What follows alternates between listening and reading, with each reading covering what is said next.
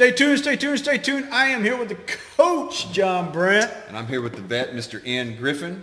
Man, it is a, well, so it's an interesting day today, to be honest, coach. Uh, Yeah. It's good to have you down here, but uh, uh, we're going to talk about something that we hope we would never have to talk about, and uh, and that's going to deal with the shooting of Uvalde. We kind of waited a little bit to decompress this all because everybody, I, I hear a lot of this.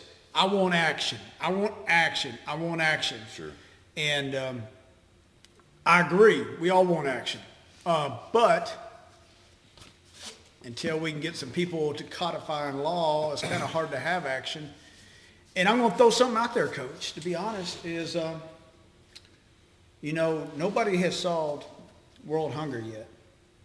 Nobody has solved poverty, and nobody's solved the homeless More cancer. or cancer because they're all in the category there's no one answer. That's correct. There's no one answer. It will take a conglomerate of answers.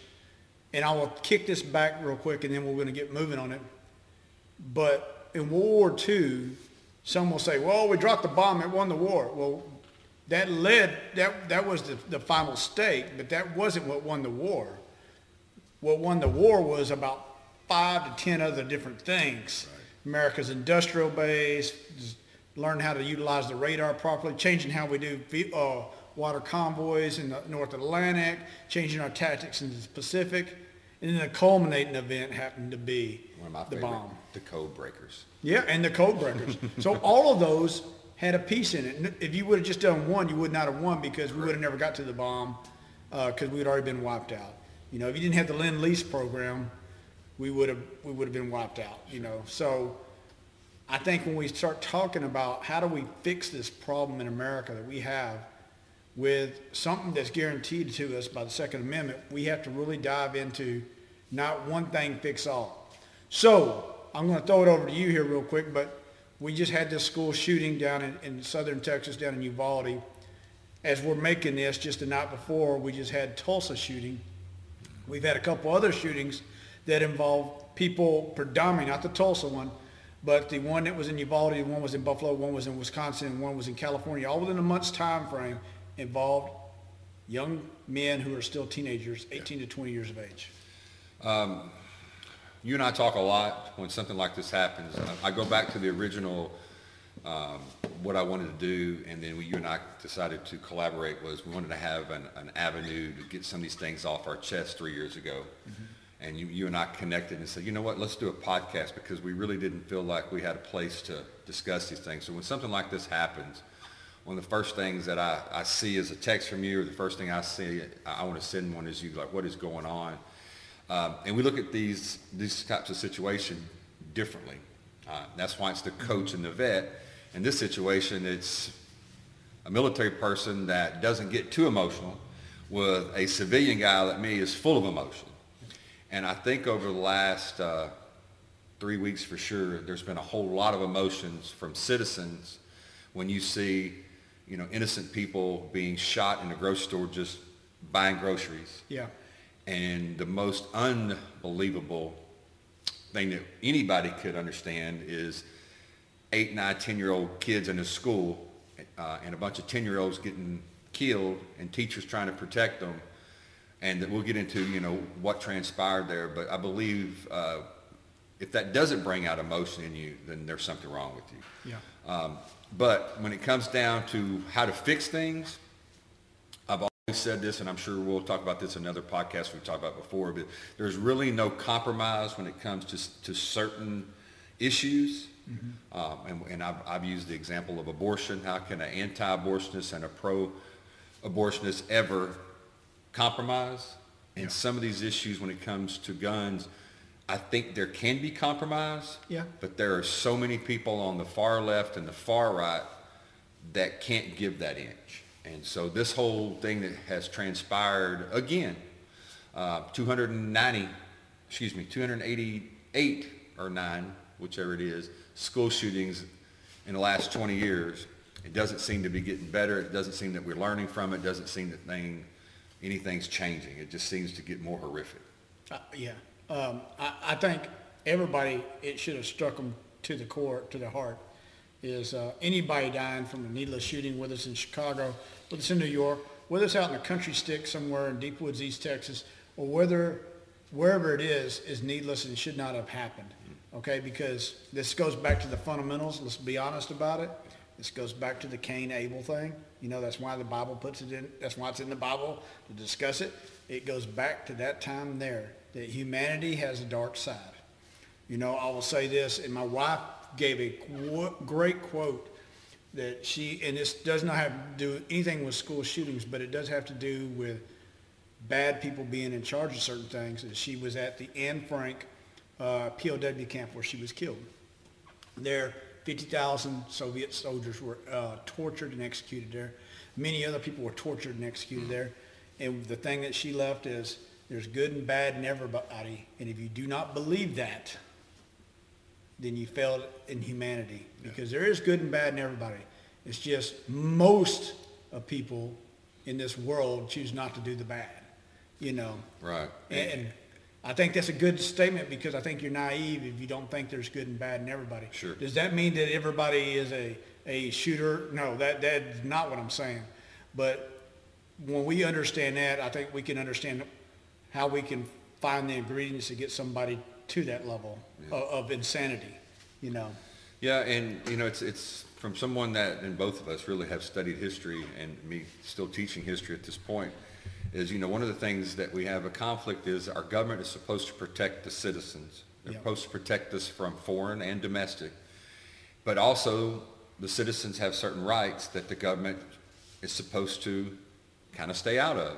So there's this pull and push all, all the time of how do we protect the citizens but, but still give that right that we have to the freedom for citizens to, you know, to bear arms or to hunt or to protect themselves. And what can they protect themselves with is, is really the debate.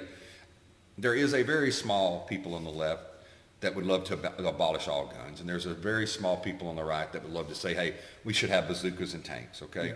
But the majority of people understand that there's self-protection, there's a Second Amendment right. Just how do we regulate it? And should it be regulated and how it should be regulated? Should it be a state? Should it be a federal? Should it be by age? So I'm sure there's some of the things we're going to talk about. It's very important that we, we try to, try to keep emotions down when you're discussing, uh, uh, uh, discussing an issue like this.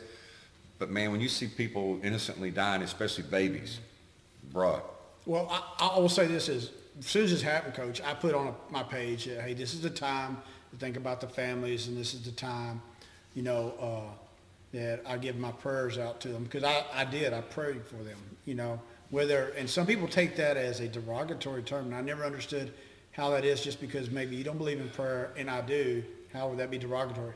Because I don't judge how- somebody else deals with things in their mind. I don't. That's, that's how they do it.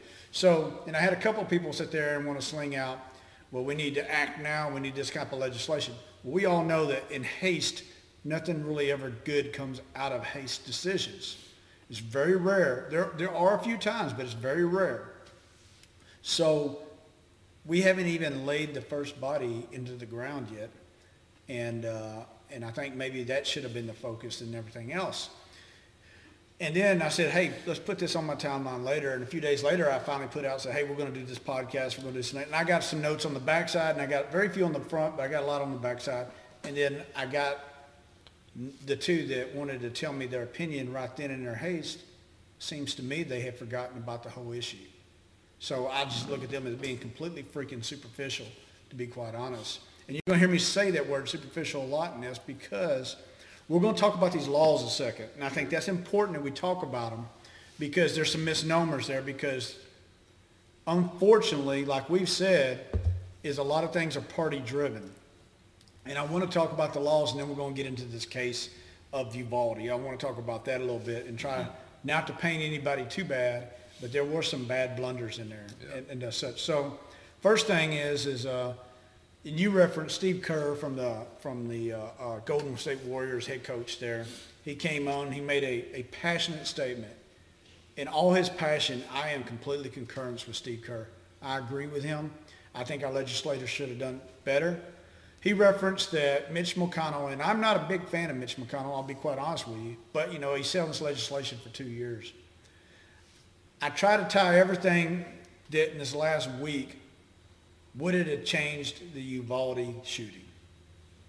And so this resolution, which is called HR 8, Coach, which I'll tell you about it here, is a bipartisan background check. And uh, what it does is there's some loopholes at the gun show loophole that it would eliminate those loopholes from, from where they would have to do a background check. And uh, it passed in the House in 2019. But this Uvalde shooter, it wouldn't have done a damn thing.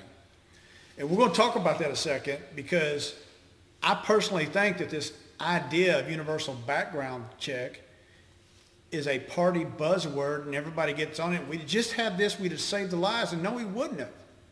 It wouldn't have done a damn thing because you and I have talked about this, coach, is what does a background check do to somebody that's freaking 18 years old? What do you pull out of that? Well, and I, I'm, I don't want to interrupt you, but I referenced to you and also referenced to someone else online that, look, I'm in, I'm in the education system, okay? And we started a very early age of uh, assessing, this is a good word that's always used in education now, assessing people for dyslexia, for a mental, uh, for not mental illness, but for uh, depression, uh, for learning disabilities, for ESL, do they have enough English language? Because we have so many, uh, you know, people here that their first language they learned was at their home, might have been uh, Spanish. But what we, we, we haven't done really is got into any mental health evaluations. And now that we've had more upfronts with bullying Yep. and depression and people taking their certain medications before they take testing because if somebody is actually considered to be ADHD, we want to make sure a day or two before that we check in with their, their family that, hey, are they on their medication? Mm-hmm. I mean, these are things that are talked about. So there are ways that we can possibly, but it's going to take legislation. It's going to take people taking their hands off of things and start maybe mental. I'm not saying this is my idea. I'm saying this is something that has been that I've thought about. Is when we start doing those first evaluations of people to find out about dyslexia and all that, could we not start some mental evaluations of part of that? Because we have an annual, what they call an ARD for people that have an annual annual review of, of, of kids that have certain disabilities, as they call them.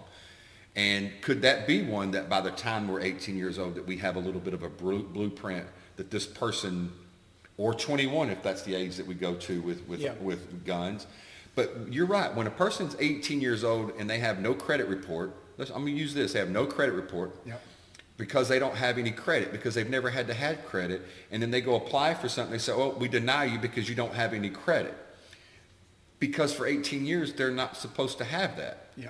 So it's the same way there. And how are we evaluating people to know that this person at 18 years and one day is okay mentally and can pass a background test when there's really no information available for that? Right. So we're going to dive into this a second because I think there's some legitimacy to the term universal background check, but it's going to take reconstructing the whole system, and that's not what HR 8 does. HR 8 just wants to close a loophole. So, Coach, you and I both purchase guns. When we purchase guns, we fill out an ATF form Yes. 4473. I've purchased a gun in Kansas. I've purchased a gun in Tennessee. I've purchased a gun in uh, Michigan. I've purchased a gun in North Carolina. And I've purchased a gun in Texas. Some have a longer wait. Some have a short wait. All that. Each one, I fill out one of these. So when we go to this right here, because we want this universal background check, and there, there's a lot of talk been about mental health in, in there. I'm going to read you so you know, because what I think, to be honest, is the far left pushes this term because it doesn't affect them.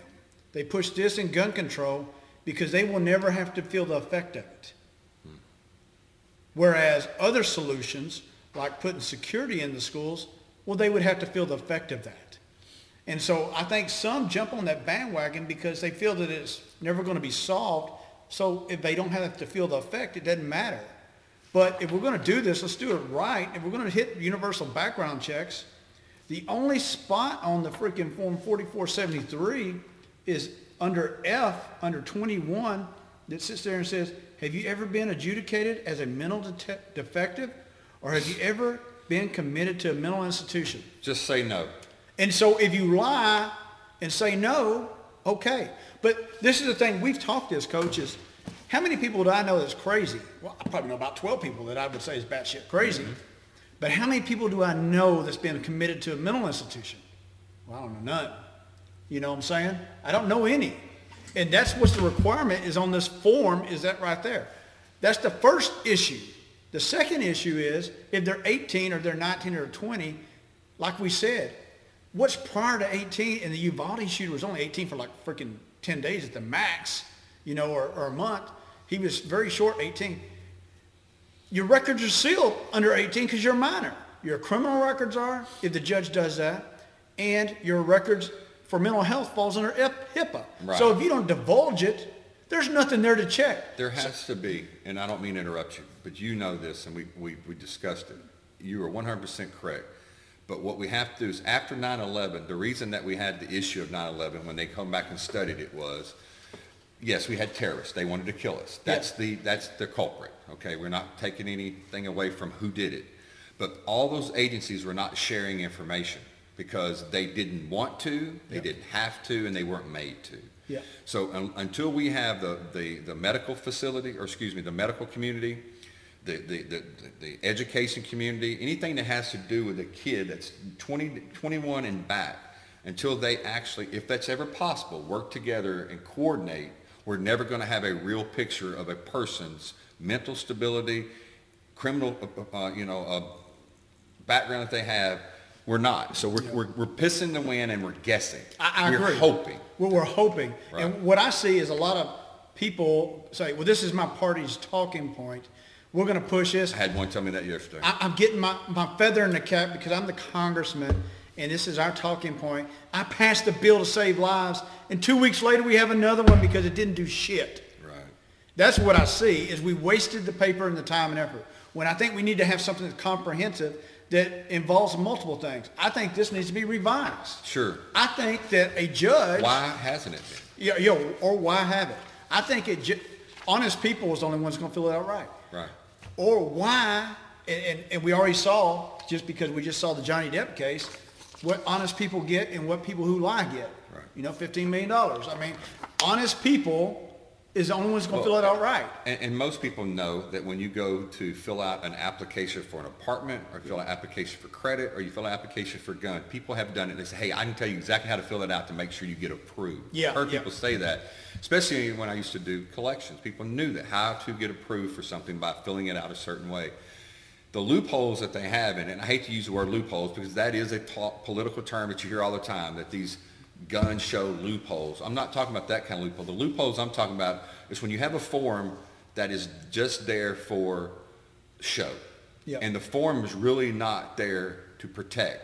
Why is it not there to protect from the NRA all the way up to the crazies on the left, the ACLU, let's just call it, all in that middle here, we are not doing what's best for all of us by allowing this to be the best we can come up with. Right. I, th- this needs to be better. Right. The second thing on, on this form here, though, that it's going to require legislation that maybe when my little son goes downtown and and I don't know, he does something stupid like drink underage, that it's not swept under the rug by the judge Yeah. or the DA, and maybe that it's on here because that's going to take a nationwide thing, and that's going to take that to be in there Yeah, in order for this to be effective. So who does the check on that? The FBI? The FBI is not checking with your local police departments or the state municipalities Well, unless they enter that in themselves, The right? lo, that's the deal. So the local police department entered it in and it goes to the FBI and they- they do the investigation.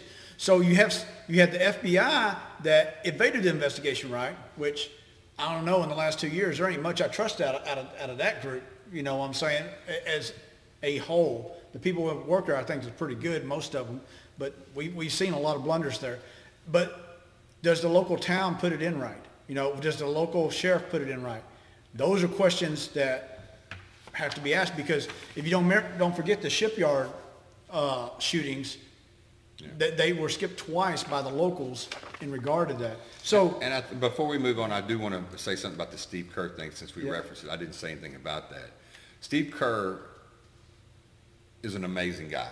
Okay, he's a great father. He's a great coach. He's just a great guy. yeah, But Steve Kerr is a little political, and I want to say maybe a little. Let's just say he is political because this isn't the first time that Steve Kerr has got upset mm-hmm. this was something he should have got upset about. He referenced the bill, maybe the bill, maybe not the bill, but he also got really upset a few years ago when Trump came out and said some, President Trump at the time came out and said something about uh, either a basketball player or football player or something, and he pretty much said, Trump, stay out of, your, stay out of it. Yeah. So it, it's not that he's non-political. Yeah. But what he was trying to do, and I felt it, and so many others felt it, is he was saying a lot of things that we wanted to, that we were feeling. Yeah, I agree. I agree with it. I think, I think, I think his passion is truly there. And then where are, Yep. the last thing we moved, I was going to say there, where are the people that st- stand up for the politics of Black Lives Matter, Yeah. uh, the Colin Kaepernick, the LeBron James, uh, where are those people? You don't see anything about that unless it has to do with an African American being killed Look- by a white police I will say LeBron did say something about the Okay, Uvalde shooting. I didn't see. And, and, and my hats off to you, LeBron. And Thank there, you. And there were some Dallas Cowboys that spoke up. Demarcus Lawrence did, and uh, and and things of that nature. But so I'm I'm going to kind of crush the, the HR eight because maybe the reason why HR eight hadn't been passed because it's worthless than the piece of paper that it's on. To be honest. Yeah. And that's probably the real reason why it hadn't been passed. And you're it, right. it wasn't political. It's just it's a piece of shit legislation. So the next one, and I'm only going to cover this a second, is HR 1446 has been passed to the to the House. What it does is there's a loophole called the Charleston loophole, and there's a gap in there on the federal gu- gun sales that moves from three-day waiting period from some areas to moving them all to 10 days. I don't have a problem with that. I don't either, really. I, I do not have a problem with mm-hmm. it, but I do have a problem with the rest of this part, because the rest of it, it says, if it exceeds that 10 business days, then the person purchasing the gun has to personally request to the FBI to finish it out. Well, who in the FBI? Who's the person? Or- or- Well, if is- they, if they is- can't tell you in 10 days, then you shouldn't be getting one probably. No, well, I'm or- saying, are they just busy? Or the FBI just says, I'm just going to sit on them all, and then he won't ask, and I won't ever give them. And I think that's wrong. It is So- wrong, and, and, and just uh, something a little bit different that would give you, uh, ex- uh, to background exactly what you're saying, and to back it up is, that there, we have a Freedom of Information Act. Yep. I have put in a request in our town close to us in Gilmer, Texas, for some information through the police department, and they said they will have that in, sent out to me within ten business days. Guess what? When 14 days came around, I hadn't gotten anything because I thought they were mailing it. Oh, they couldn't find my request in, even though it went by fax and they received it. So I had to go back again and redo another one. And then they called me within one day and said, well, both of these are information that's going to have to go one to the police and one to the city attorney to even see if we can approve the freedom of information. So yes, there's always going to be that going on, and you're right. Who knows at the FBI who they're going to protect and who they're not? Exactly. And next thing you know, we can't do that. It's still in the works. Uh, So- we're looking at it. So to me, 1446, unless they change it, is hogwash. I like the 10 days, but the FBI thing. So you and I like the 10 days, and we like the 21 maybe for Yeah, guns. I, I, I agree, and I'm a Second Amendment guy. Sure. Uh, I, I feel that I had a, I had a great mentor of mine, a sergeant major. He was sergeant major when I became a sergeant major, and my wife served with him, and uh, and uh, I served with him, and uh, he got out and retired. But he came up and he said, "Hey, you know, 21. Let's think about that for, especially for ARs and things like that. And uh, but any gun, he says, people will say, well, hold on, people in the military don't have to wait 21. Well, people in the military go through eight, been checked. uh, they, they they go through eight weeks of training with guns and basic training alone. Okay, they they they I have taught to respect them in every shape, form, or fashion, and so that made a little bit of sense to me, to be honest. And I'm a guy that I can be swayed as I'm not stuck on this and not stuck on stupid all the time. I agree. Maybe 21 is the rational answer because a lot of these school shootings happen to be with people below. Yeah, Now, that I will say this, and we talked this, is somebody willing to commit murder, ain't no law out there going to stop that. No, and you're correct on that. Uh, You know, that there's no murderer we found that goes, hey, dude, did you hesitate because, you know, you might have to go 30 days in jail for this? Well, Uh, you know, and- none of that shit. No. and no one has brought this up, and I'm, I'm driving down here today, and I started thinking about, you know, why does this seem to be happening more and more now? Can I think of anything that happened in the past? And I started thinking about the UT bell tower guy, and that was in the '60s. I want to say the late '60s, and you know, he had had a lot of mental ill, ill Yep. illness that we find out. He'd killed what his parents or Yep. shot somebody at the house, went up there and decided that he was going to just take as many out before they took him out. And there's, there's always going to be that people. The thing that I believe that a lot of people now, and I'm not agreeing or disagreeing or saying, wait a minute, we keep having the same reoccurrence with, with two or three different things. Number one, it is young people around 17 to 19 years old. Yep. Number two, it's with assault type rifles because I don't know the exact, I know it's not an automatic. They wouldn't live a day in a war with that rifle, but they're not fighting a war. And the third thing is there's been so many things that I've heard over and over and over again that when the police tries to um, come in contact with that person that they're outgunned. I've been hearing that more and more, that Yeah. they're outgunned when these people have these AR-15 or assault rifles or whatever they are. And so that's another issue. Why are they outgunned? Because you hear people all the time defund the police, take away certain things from the police, Yeah. and they don't want them to have SWAT type things. They don't want to have all these things that could make sure. Um, but what we do get into is when these people, like in Uvalde, they tried to go in, the first, I believe there's two or three of them, I don't remember the number, and they were pretty much pushed back by a- an eight-year-old guy that just got a gun within a month Mm-hmm. because his weapon was so powerful to what they had. Yeah, so we were, we're, we're gonna dive all into this Uvalde thing here, but, you know, the two presidents back, they did a lot of legislation that pulled a lot of equipment away from the, the, the police forces. Regarding this here, right after the Uvalde shooting, the president signs a freaking darn doc, uh, declaration, executive order, and one of the sub-paragraphs in there is the, uh, you know, limiting piece of police equipment, restoring and expands on the Obama administration restrictions on the transfer of military equipment to the police forces. We can't wait for our president to help us, okay? I mean, I, I'm just like, why would you do that? But I'm, I'm sitting here scratching my head on it. So let's, let's go ahead and dive into Uvalde and then let's go into some things that we think that might happen. And I'm going to beat the president up on this because he signed that right after this happened, one. Two, there's everybody throwing out scenarios of what should happen. And he came out, his White House press secretary has come out and says he's not budging on putting people in the schools you know, hard in schools. He's not down. Right. Why would you not lay everything out on the table? I'm a Second Amendment guy. Coach, when you talked about me not having my tank, that hurt my feelings, to be honest with you. I wanted to get me a Sherman one day and just tinker around with it and drive out in the pasture and have fun.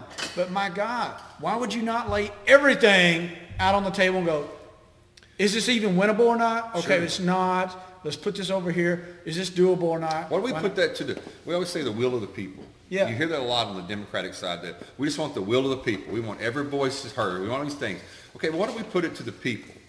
When you go to an airport now, you feel so much more secure after 9/11 because of the security that's been put in place. Yeah. If anybody flew prior to 9/11 and they've flown after 9/11, it's like a two different worlds.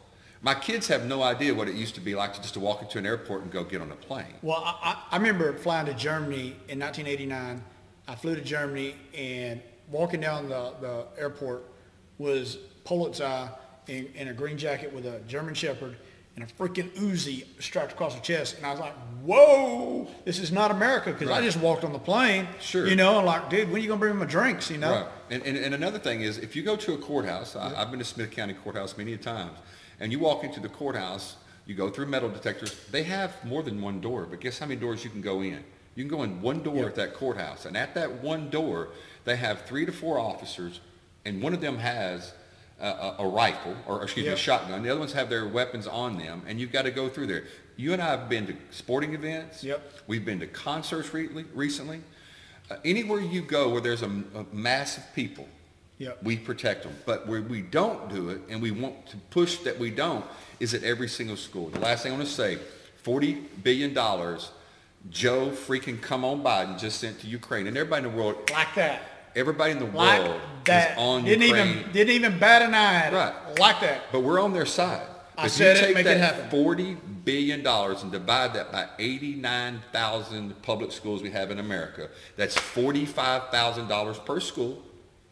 And forty-five thousand dollars at that school could put you a secure door, could get you a security system or, or Yep. some kind of system to see in. And why not? Yeah, so the, regarding this here with the schools and all this other such, uh, we need to dive into the Uvalde thing, but I'm sitting here going, why do, what's the problem with us having an armed guard there? I, I don't understand. I haven't heard an argument against it that makes any sense. Except, except he said no, and the left doesn't like that. But I think it goes back to what I said, Coach, because they have skin in that game. They don't have skin in the other game, so it doesn't affect them.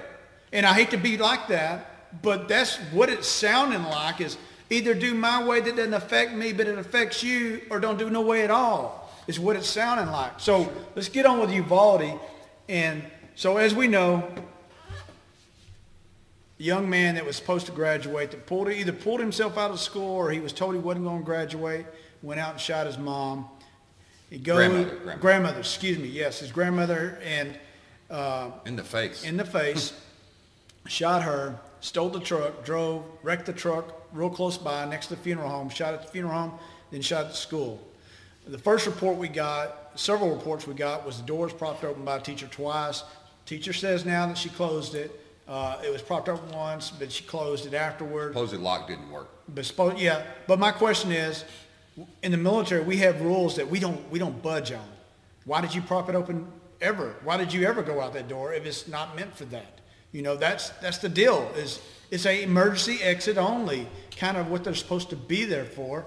So why are you bending the rules? Do you not think of the safety? Irregardless that you lawyered up and all that other stuff, those are legitimate questions that needs to be answered. And I think every school district needs to answer that. And I, and I personally believe that if it's a student, they should be suspended if they see go out one of those emergency doors. One, two, if it's a teacher, and they they need to be they need to be relieved on the spot. Whether they've been there freaking two weeks at the first of the year teaching, or they've been tenured for thirty years.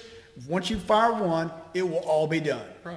And you know that's why you have the rules. Well, what are the things? And- and- and, uh, Go so- ahead. So I will say in the military, we have these things called standard operating procedures. And we use these, and what it is, is people have thought out, try to think out every scenario that could happen. And they put these procedures in place to prevent the catastrophe from happening. Well, the school thought them out because they put the damn mercy doors there. Yeah. Okay? So whether, now, we always say whenever there's a failure of something, it's either you did not have a standard operating procedure or you didn't follow it. And if you didn't follow it, you deal with the individual. If you didn't have one, you better wake up and go fix it and go make a procedure. So in this case here, okay, let's say if it was mechanically broken, then why was that not identified? You know, I don't know. I don't understand that, to be honest. And how did he choose that? He chose that one door that had a problem. He got lucky, if that's the case. But you also got to think about it. Maybe it was most of the doors were open. We don't know. We don't know. It took him 12 minutes from the accident to get into the door. But let's say this. If the door would have been secured like it was supposed to be, we'd have eight, is it 18 or 19? I, I can't remember. 19 kids. We would have 19 kids and two teachers alive today, and we would have had a confrontation on the school lawn where he would have been killed right there. And the conversation would still be, what in the world is going on for this It- guy it being still there? would have been, yes. But it wouldn't have been about the death of But we would have saved kids' lives. We would have saved kids' lives there. And then the second thing it took, from 1215, 19 police officers were inside the building, and it took them to 1250 to execute the mission of knocking the door down. And supposedly at 1215, they had all the equipment, and the 911 calls were going on. Mm-hmm. And now, from what I understand, I did not know this, there is a federal statute that an involved, officer involved on the scene does not have to speak to the correspondent agencies. I heard that yesterday. If it's a time. school. If, uh, I don't know if it's a school. Okay. No, Because I know no, a lot of things changed after Columbine where they don't have to wait. You go. no, no, no, no, no, no, no, no. I'm saying on the investigation side. Oh, I got you. That, the- if, if you're the, if you're the Department of State of Texas and you're investigating, I don't have to talk to you because I was involved in the scene. I got you. And so that's, from what I understand, that's what the incident commander's doing. He's like, I'm lawyering up or I'm just not talking to Yeah, you. they, I, I did see, uh, speaking of that real quick, I listened to it, didn't hear it, but it was on CNN or MSNBC, I was flipping channels where they Yeah. actually went to his home or somewhere where he was Yeah. coming out of, and he just said, I'm gonna speak soon, but right now it's not the time until everyone's buried, pretty much, is what he was saying. Okay, Everyone's I can buy funeral. that. So I, I mean, let him have it. I I can don't that. he's gonna lose his job at, at the least. At the least. And, and what I will say is, 40 minutes, what are we doing there? You know, uh, please do not misunderstand me, is we don't know who all had the information, if it's just him or all 19. I don't believe, I cannot believe on way I know how structure of commands normally work, that all 19 really knew all the 911 calls. But if he knew the 911 calls and hesitated, that's an issue. If he didn't know the 911 calls, that's different. That is different. it, it don't make anybody come back to life, but that is different because he wasn't armed with all the intelligence, okay? But if he was armed with all the intelligence, then we got issues there regarding that. And then maybe 19 people wouldn't have died. Sure. You know, we, we don't know, but maybe not. But I, coach, to me personally, a standard operation procedure of whenever there's a gunfire in the town, period, that there's somebody that goes and secure, ensures all doors are secure, one. Two, armed freaking police Well, we officer have that in school. at every freaking entrance, armed to the T, would have solved a lot of this. You Well, know. there's a few things I want to unpack here, but number one, if when I worked in public school, we had, we had those, those in place that you would secure your door, get everybody away from the window so if Yep. nobody could see you in there and everybody was quiet and whatever. Th- those are certain things. But there, there needs to be more done. We'll talk about that. But I want to talk about a few things. Number one, in the education system, uh, or excuse me, being in school, we're supposed to have a secure place for them to learn. Yeah. Now, what the secure place for people to learn is going to be defined differently than, than what you, by what you believe. Okay? To me, you protect at all cost. Because there's so many places that you go to on Friday nights when I was coaching that there are armed police officers at every stadium. Not mm-hmm. just one. Yeah. Numerous. Yes. But how many armed policemen are on every campus in Texas? Say East Texas, say South Texas. I mean, we have a little place here in Pittsburg where, where, where we're doing this from today that has, what, one officer per school? I don't know. Okay. Well, what is the problem of not securing a school very similar to how you prescri- uh, you know, secure a perimeter? Yeah. Always. Not just when something comes up. Oh, it's cost or whatever, whatever. Look, man, y'all charge me so much for my, my, my school taxes in White House, Texas. It's literally insane. It's over a thousand dollars a month for my taxes for White House ISD. Yeah. Okay, there's plenty of money to do this. Yep. But what we want to do is allocate those money to STAAR and benchmarks and things like that and stadiums and Football stadiums. Football Right. stadiums. But we won't put two hundred and fifty thousand dollars into protecting a school, but we'll put in twenty-five million for a stadium. Okay. Second thing. When we hear as parents that, that you have to think about this as a perimeter. This went on for over an hour. That no one can go in, and then we find out they're inside, but they won't go into a classroom. Mm-hmm. People are being tackled outside from saving their own, but then some do get in. So some people got to go in that school even after a shooting was going on because it wasn't locked down. Yeah. Okay.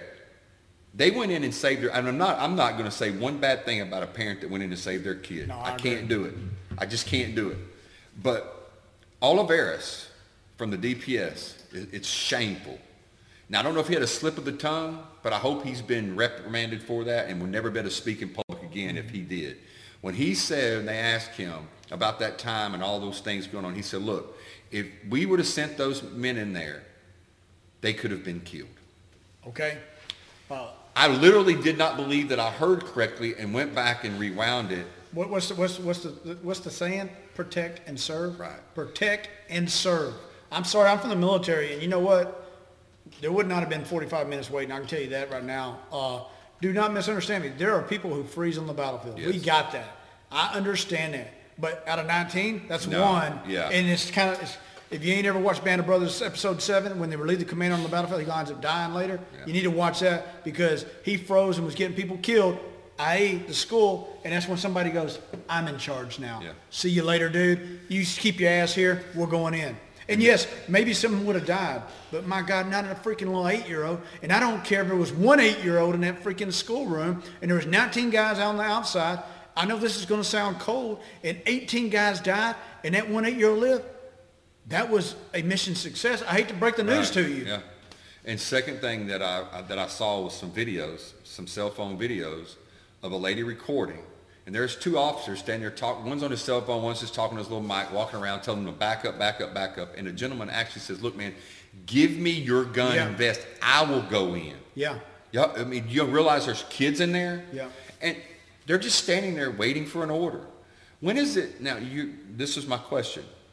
You've been in the military. This is not the military. This is the police. So of course they're not as prepared as the military for certain things. But have you, could you ever imagine anybody that you've been around saying we're going to wait back as kids were being slaughtered. American kids on American campuses on a public school in Texas, the state of Texas, brother. Well, I'm going to say this is I'm going to give the benefit of the doubt to that officer that was guarding the parking lot. They were assigned that mission. They felt that 19 people were in there doing their job Gotcha. and that that wasn't his role and he had confidence in what the 19 people inside were doing. That's my feelings. And from that perspective, I understand that because everybody has different missions. And as soon as you compromise your mission to go, all Katie go bars the door, then you really compromise a lot. It could be, it could go more traumatic. The deal is, is he, he had confidence they would do something, and unfortunately, the leader didn't do something, apparently. Now, there may be some more circumstances that we don't know about, but I agree with you. You said it up front. One guy that's barely been trained on an AR-15, now it's overwhelming fire with 19 guys, that I promise you every one of them has probably fired an AR-15 at least once or twice and understand it, and fired multiple other guns. Most people that I know that are police officers have fired multiple guns many times, unlike the lady who grabbed her taser, who thought she grabbed her taser and her gun, they didn't train. Most of them are very confident in that. Uh, but it takes leadership. We, we, but we I gotta, can't, I can't imagine 17 or 18 of them standing around and one holding them back and they're okay I, I know, that. that's, that's, the optics look horrible and is it is exacerbated by the fact that they waited 40 minutes. Yeah. And what's a shame is I just listened to the Tulsa shooting thing and like within a matter of less than a couple of minutes, it was defused. Now he took his own life, Sure. but they were already in there in a matter of a couple of minutes. Think about how many little kids would be able to sit there and we would get be going through emotional counseling right now instead of we'll never know what they what Well, some are going to be going through it, and this is one of the things that, that, I, that broke my heart was they interviewed one of the 10-year-olds that was in the class with his buddies, and he wanted to be interviewed. And I'm going to tell you right now, I wish more parents would do something, and I want to bring this up uh, at the end of this about Emmett Till. Don't let me forget, because there's something that changes something, and it's called a visual. But this kid said that he grabbed and wiped blood off of a friend of his that was dead and put it on his face and acted dead Yeah. so he wouldn't be shot. There's no, you talking about, we got this bullshit PTSD, not from the military, not from police officers, not from, from, you can go down a real list, but we got people getting PTSD disability across this country That kid will never be the bullshit. same. That kid will never be the same. And this kid will never be the same. And this kid is trying to get a story out of his friends and what they went through. But what I want that, if anybody knows the story of Emmett Till, this is what came across the other day in my, my brain, and I started talking to my wife about it. I said, you know what changed a lot in the civil rights movement? Was the visual when Emmett Till's mother said, what I'm going to do is I want to have an open casket.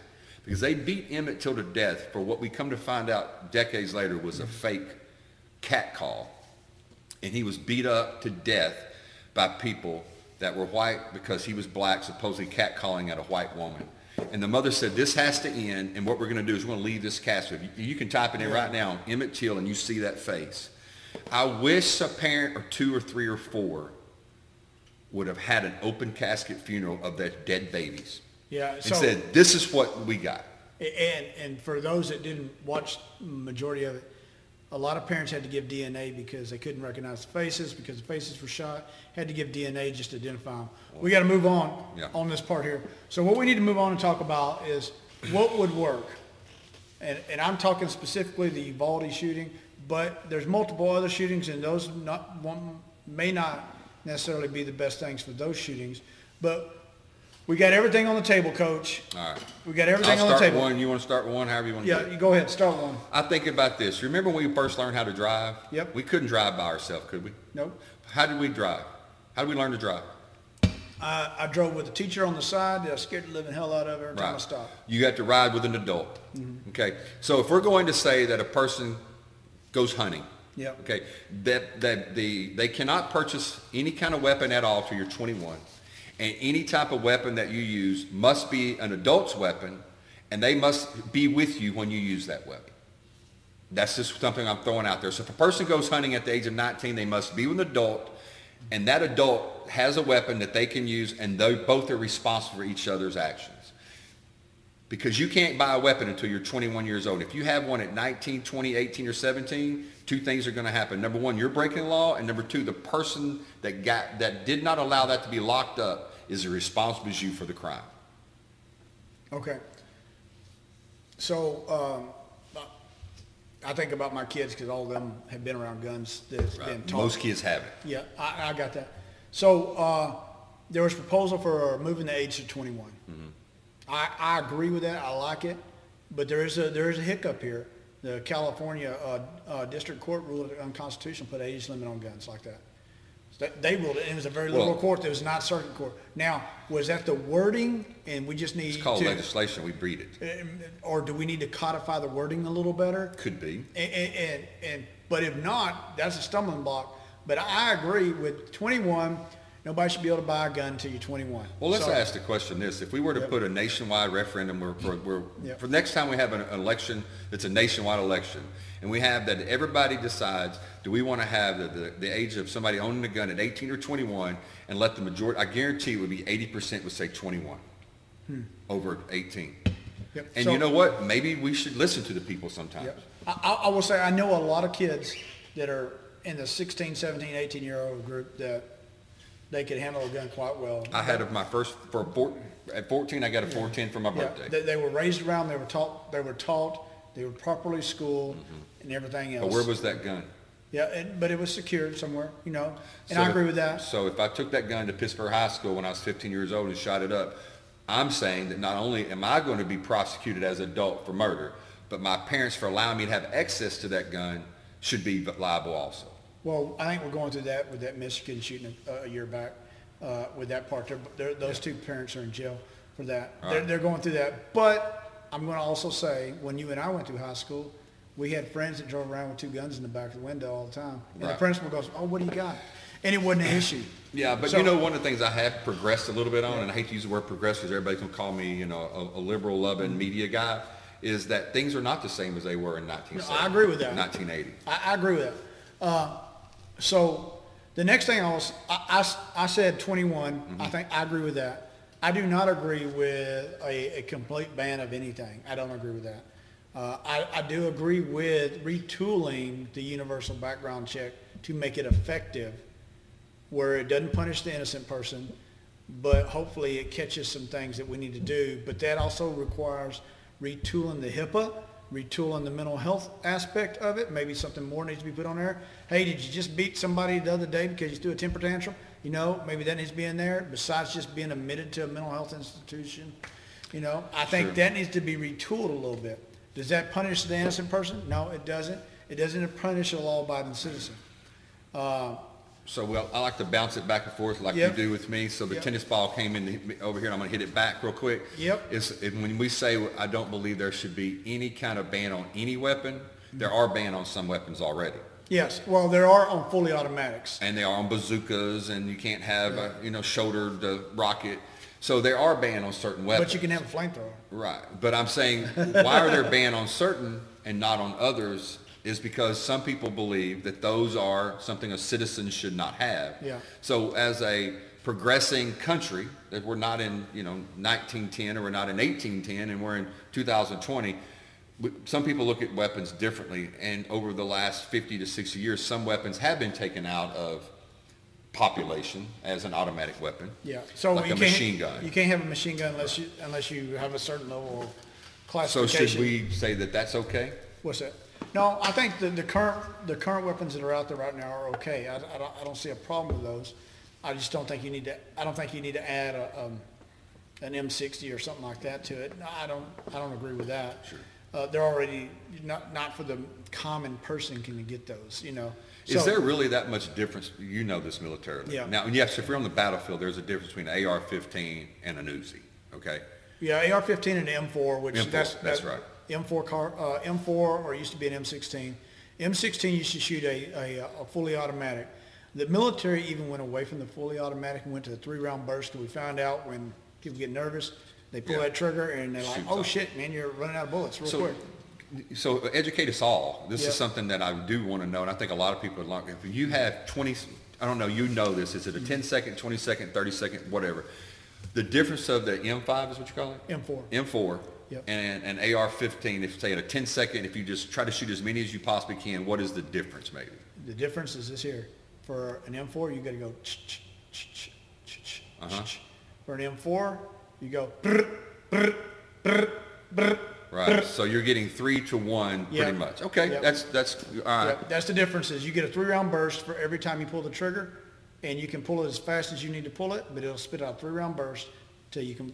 Now, are they the same type rounds. of bullet? It's the exact same type. Okay, so- Uh, the difference is in the civilian world though is, so in the army, we use full metal jackets. Okay. And this is where people that don't know what the hell they're talking about start getting in there and go, well, you know, it's a high powerful bullet. Hell, freaking two-two-three is a little bitty round, man. And, uh, the two-two-three is smaller than my freaking pinky fingernail almost. It's So- just the amount of rounds coming out. it's the amount, but it tumbles because we use full metal jackets. We- Right. Because of uh, the Geneva Convention, we can't use hollow point. In the civilian world, you can buy a hollow point. That's all I have in my handgun. Most people in home defense. We're blowing out lungs now, buddy. Yeah, because you know a full metal jacket will really do that. Unless whatever, dude.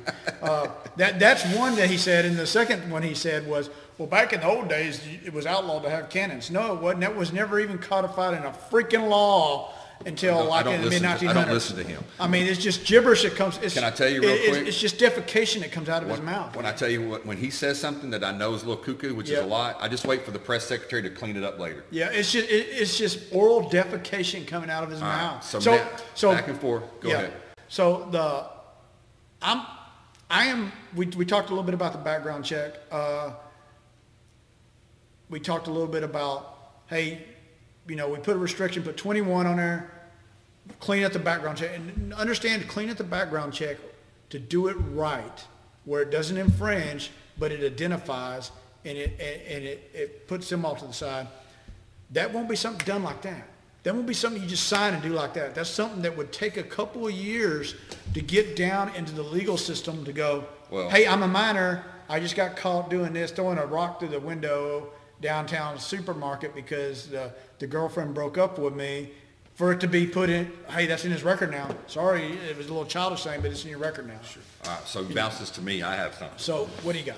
I, I, I truly believe that people like Cole Hefner Yeah. and uh, and people in Texas that are Republicans, I'm gonna I'm gonna get on them a little bit. Yeah, I, I love yeah. Cole Hefner, lo- loved his family my whole life. Okay, but this becomes a situation where you have to get off of a certain something you're gonna die on. Yeah. Okay.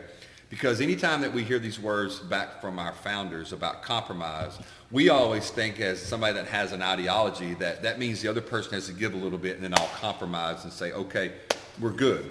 But what a compromise means is we both have to do something. Yeah. You're going to to give a little. Right. So there is something that I believe can be done, and I talked about just a little bit earlier, is the mental health evaluations needs to start a whole lot younger. If we're going to use that and say that is what some, every person that walks into a, a facility and kills innocent people has some type of mental problem, okay? Well, well, so, but the left doesn't want any form of the mental. They don't want to touch that. They want to leave that to the Republican side. No, I don't think that's 100% correct. I think what they do, they jump over it because of emotions when something like this happens and say they go straight for the guns. Yeah. But I think what we have to do as a conservatives is we have to look at the gun part.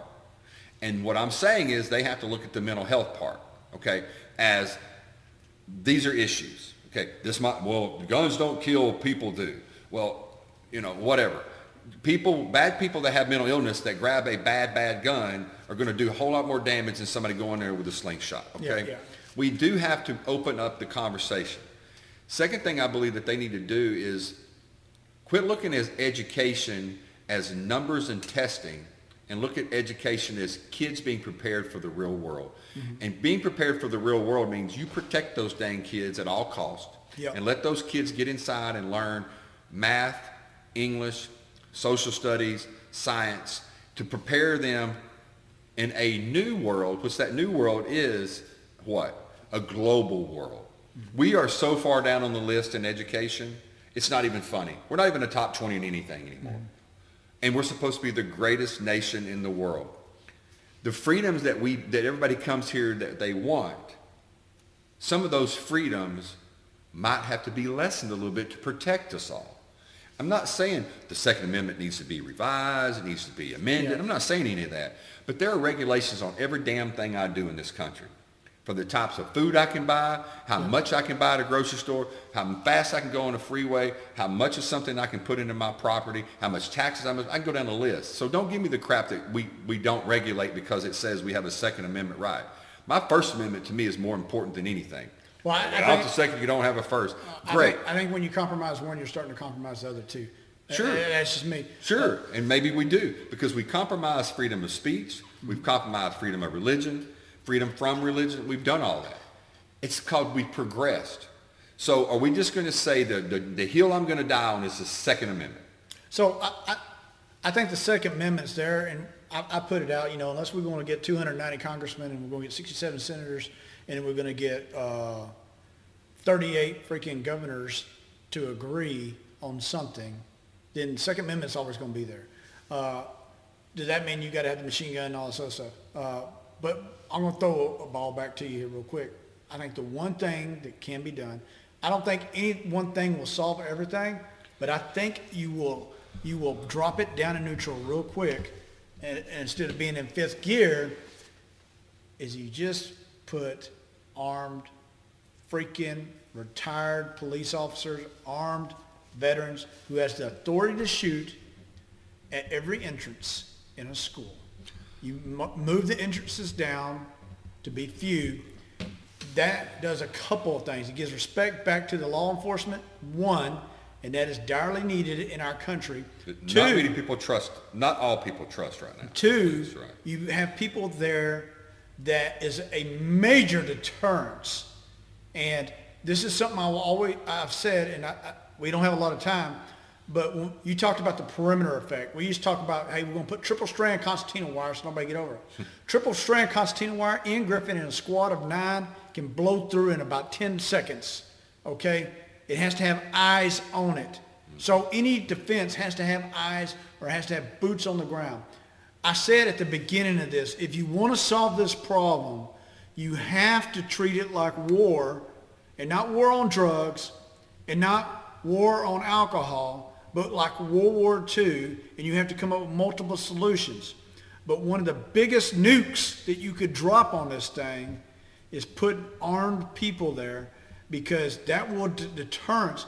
Everybody goes to the softer side. Not too many people want to run up to the, the hardest freaking fortification and go, I'm just going to chip away at Right, that. and I want to piggyback on it. How many times do you see people breaking in to banks?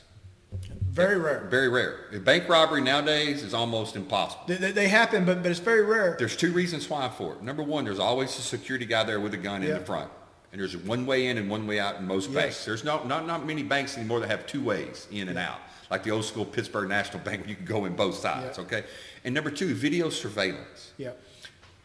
Why do we not have, okay, right now, I've been in the schools in Tyler ISD that there is, you walk into the principal's office and he can see everything.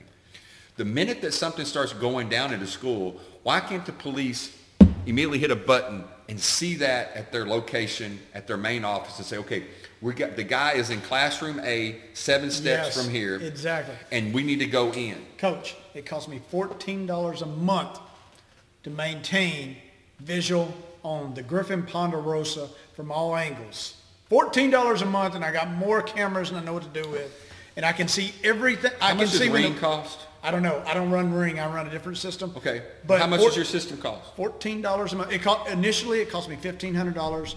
Back when it was expensive, now it costs me about eight hundred dollars. Well, somebody came out to me that I know and said for about two hundred and fifty dollars, they could put a camera at my front door and my back door, put one in my garage or my carport, and one seeing out anybody driving up my driveway for about three hundred bucks. It's going to cost me nineteen ninety-five a month to monitor it from there on. I got a few more cameras now. I'm just throwing it out there. But, But what I'm telling you is this, Yeah. Mm-hmm. Bet, we could take Pittsburg High School, just a high school, let's just say, and, and you and I have been on that campus many times, okay? And we're going to surveil that thing for less than ten thousand dollars. Yes. And put a camera everywhere. Well, ten thousand dollars, and then you need a dedic. It's the concertina wire. You need a dedicated person looking. Right. Not a dedicated person doing this. But what I'm saying, Not a dedicated person doing this. no, no, what I'm saying Looking. is this, that we could have it there, and, and we all know uh, Officer Rogers. We grew up with him. Yeah. let's say he's there looking at it eight hours while the, the whole thing. But when something goes down, it's taken away from Rogers or it's added to him. That immediately uh, there's a phone call that comes through and say, okay, we've got a, a breach now. Someone is on campus with a possible gun. And Pittsburg Police Department then pulls it up and they can look at the whole campus and go, okay, officers, when you arrive, there's a guy with a gun going in the back here. This is where he's at. So, so let me, What's wrong with doing let, that? Let, me explain this. When I was in Germany in 2012, we went on a tour to Nuremberg, Germany.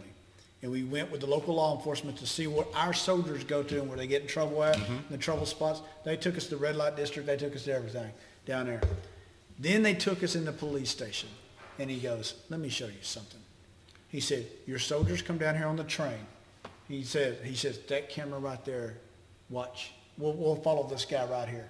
I followed this dude all the way through town to the red light district. Now, is this big brother watching you? It, it is. But you know what? I went through 15 freaking cameras with this dude. We followed this dude mm-hmm. through 15 cameras picking him up. Now, that takes a person dedicated watching them also, watching the cameras. But once it's notified that from the local school, we got somebody sitting outside that doesn't fit the, the ring-in procedures, Right.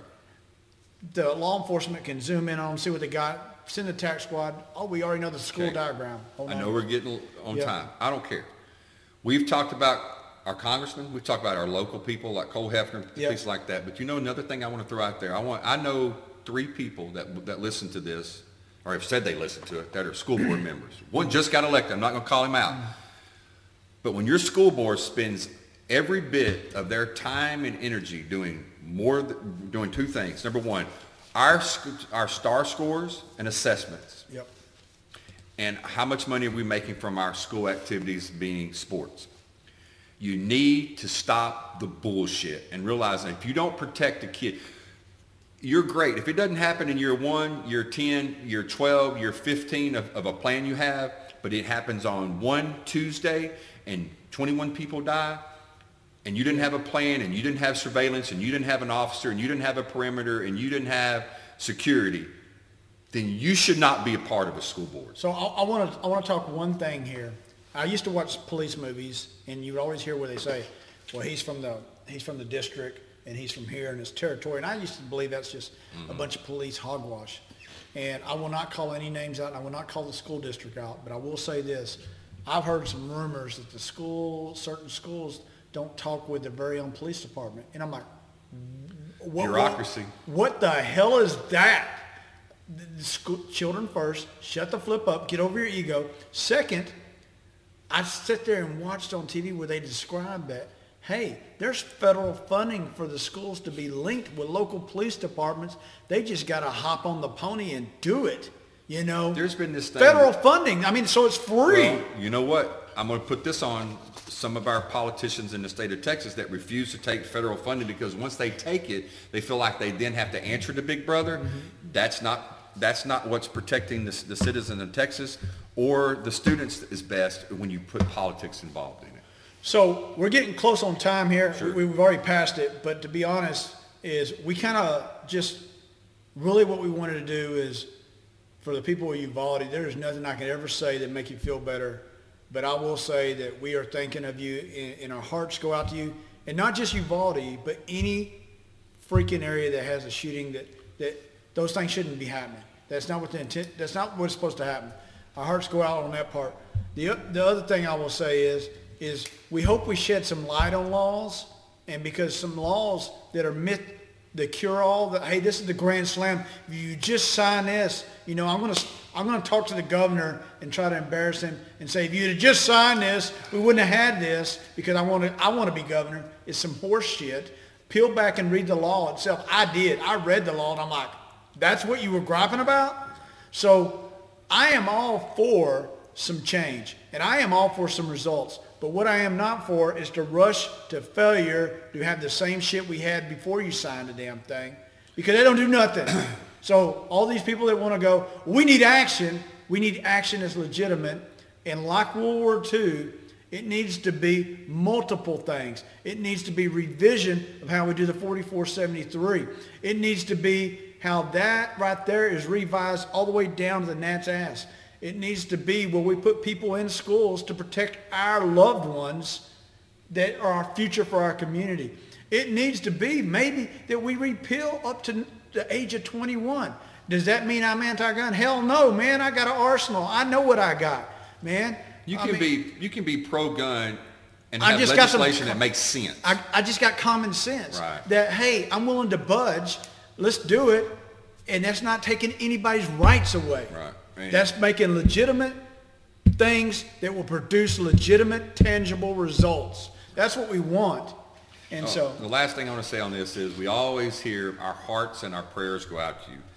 And you know what? I'm a very religious person. I went to a Baptist seminary and got both degrees in it, okay? But I'm, I'm, I'm, I'm with some of those people where I'm tired of hearing, let's pray and let's hear our deepest sympathies and then nothing happens. We must act. This has got to stop. It, it, it went from Columbine, we had over 100, then it went to over 200. We're, we're reaching almost 300 school shootings since Columbine. Yep. And it seems like to me, we're not learning anything. It's just getting worse. It's getting more political. It's getting more one side against the other. We owe it to the memories of those dead people to stop just praying and expecting something great to happen because we pray for your peace after you are burying your babies. We just pray that you have peace now that your babies are dead.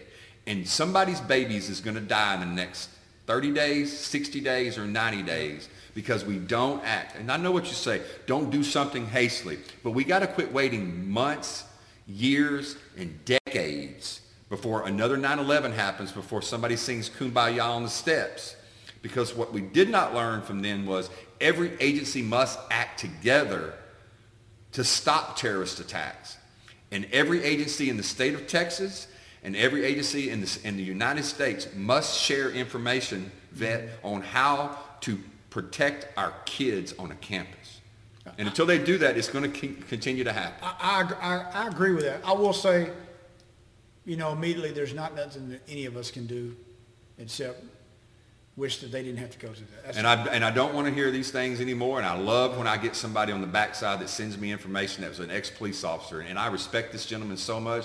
But on day one, when I posted, I was so emotional. He said, well, you got to wait, you got to wait, you got to wait. And I said, no, what happened here is ridiculous, these hours that waited. And then a couple days later, he sent me another one and said, you know what? You're right. These guys did not do what, what they're supposed to do. But what we need to do is take people that's been involved in security, military, and police and say, look, we've got to work together to make sure this doesn't happen anymore. Yeah, I, I agree. Uh, the, I think when, when there's an incident like this, no, I, I've been around the military where we investigate everything. And, and we investigate the heck out of it. We allow some time to grieve, and then we put the investigating officers in there, and no stone one is unturned. Mm-hmm. And that's how, as we're seeing, we're just seeing the ugly truth with Uvalde. There's a lot of ugliness in that. I want the ugliness to be seen. That's what I was saying mm-hmm. earlier. And I can't leave. I, I'm this whole way driving here. I said, this cannot go out of me. I want my Emmett Till moment. I want somebody to release uh, you know, how we releasing stuff out of the Supreme Court, how people release stuff from, you know, publication from the White House. I want someone to release some photos. I want it to be a parent to release some photos of their dead child blown into pieces. If it takes it to do it, I want an Emmett Till moment. I do not want to bury any more kids because it's not bad enough. I had people around me, vet, say this. I don't want to talk about this anymore. I don't want to see this anymore. Well, by God, I want to hear it. I want to see it. I want it to be in our, I want people jumping from those buildings on 9-11 when the, mili- when the media just started wiping that out so we didn't see it. Yeah. Then it wasn't so You- bad. The ugly truth needs to be I seen. want my Emmett Till. I want the prayer man jumping out of the tower. And I want these people to show us some dead people because that's when things get done in this country, when it's enough is enough. Yeah. That's just me. So with all this here, we want to hear your comments on this. And uh, I- there's nothing I can say to the families, and uh, I just wish they didn't go through this, to be honest. We failed you. As citizens of this country, we are failing our children. And I, I think we just need to have some collaboration. And any side that says, especially the side, any side that's in power that says, we're not even going to talk about this, I'm like, why would you not? Why would you not? That just shows there you're not willing to come to the table.